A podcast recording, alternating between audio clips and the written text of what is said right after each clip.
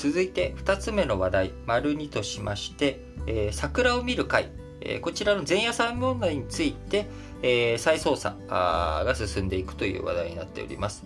えー、検察審査会があ7月30日に公表しました、えー、桜を見る会の前夜祭をめぐったあ不起訴不起訴処分について検察が不起訴としたことに対して検察審査会の方では起訴が不当だったという議決を出しました。これに伴いまして東京地検特捜部、えー、再捜査を始めるということになります。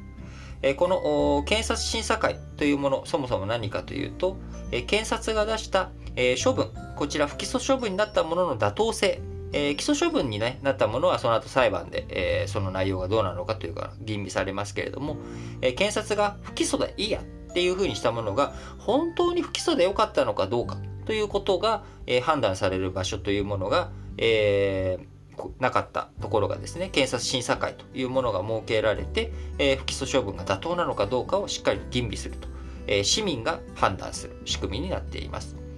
えー、15日付の議決書では、あ安倍氏側が負担した支出、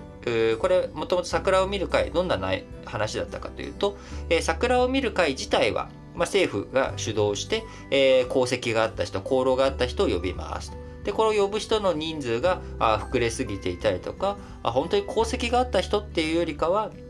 その政治家、あ時の与党、政府の関係する人のを招待する、なんか身内のパーティーになってませんかっていう、あと、呼ぶ人多くなりすぎじゃないですかっていう桜を見る会自体の問題もあり、えー、その上、さらに桜を見る会に参加、呼ばれた人たちが、その前日夜に、えー、安倍氏側がパーティーを開いていた。で、そのパーティーの参加費用が、えー、著しく安い。で、その補填が安倍氏側からなされていて、これって寄付に当たるんじゃないの？あるいは、その収支報告書にその記載がないのって、えー、公職選挙法違反とか、資金管理団体の会政治資金規正法違反に当たるんじゃないの？っていう、まあ、こういった指摘があったというのが桜を見る会、の問題でした。もうね、あの、一番盛り上がってた、あ桜を見る会が一番盛り上がってた時期はもう1年以上前のことではありますけれども、えー、今回、えーまあ、そういった桜を見る会について、検察審査会、不起訴処分の妥当性について、不起訴が不当、不起訴はダメだったんじゃないの？と。いう、まあ、こういったものを、えー、議決していったということになりますが、えー、安倍氏側が負担した支出が有権者への違法な寄付に当たるとする公職選挙法違反、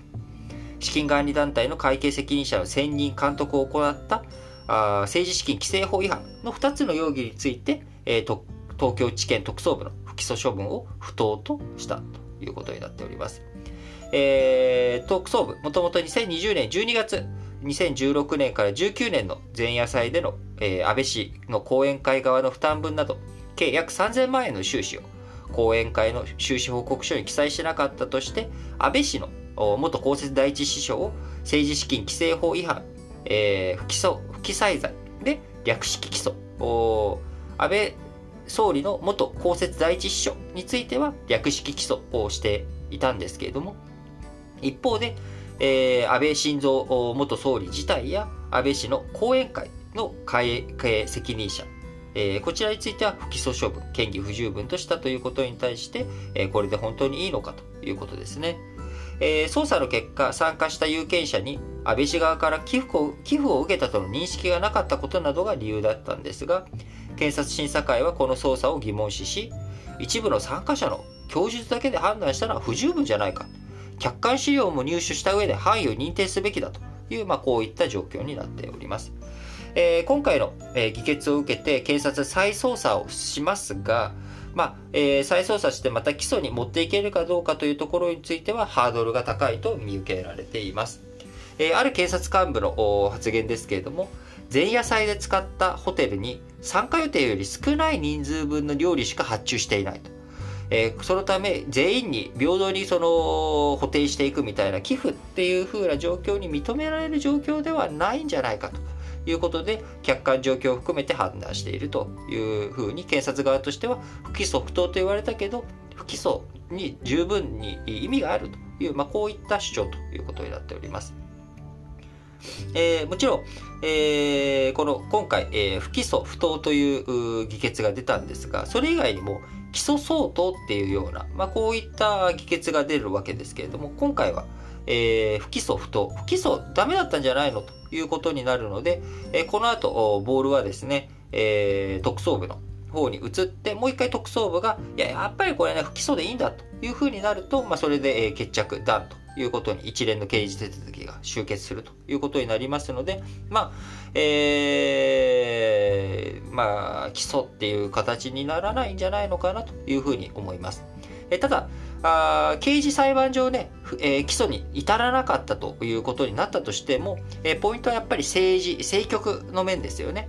えー、お金、えー、ね、あの自民党にとって今政治と金の問題、いろいろと相次いでいる。IR の問題、えー、農水省、総務省の接待問題とかね、まあ、いろんなところに、えー、いろんなあお金の問題、えー、特に広島の選挙、参議院選挙のところでは実弾、お金が飛び交ったというところで、えー、河合夫妻がですね、えー、判決、厳しい判決が出ており、えー、そういった動きがある中ですね、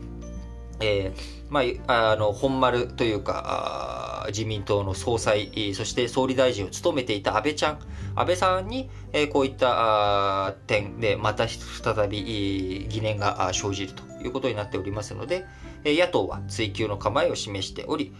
今回の不起訴不当についてもえ、国会、閉会中ですけれども、招集理由と位置づけて、攻勢を強めてくるというふうに見受けられます。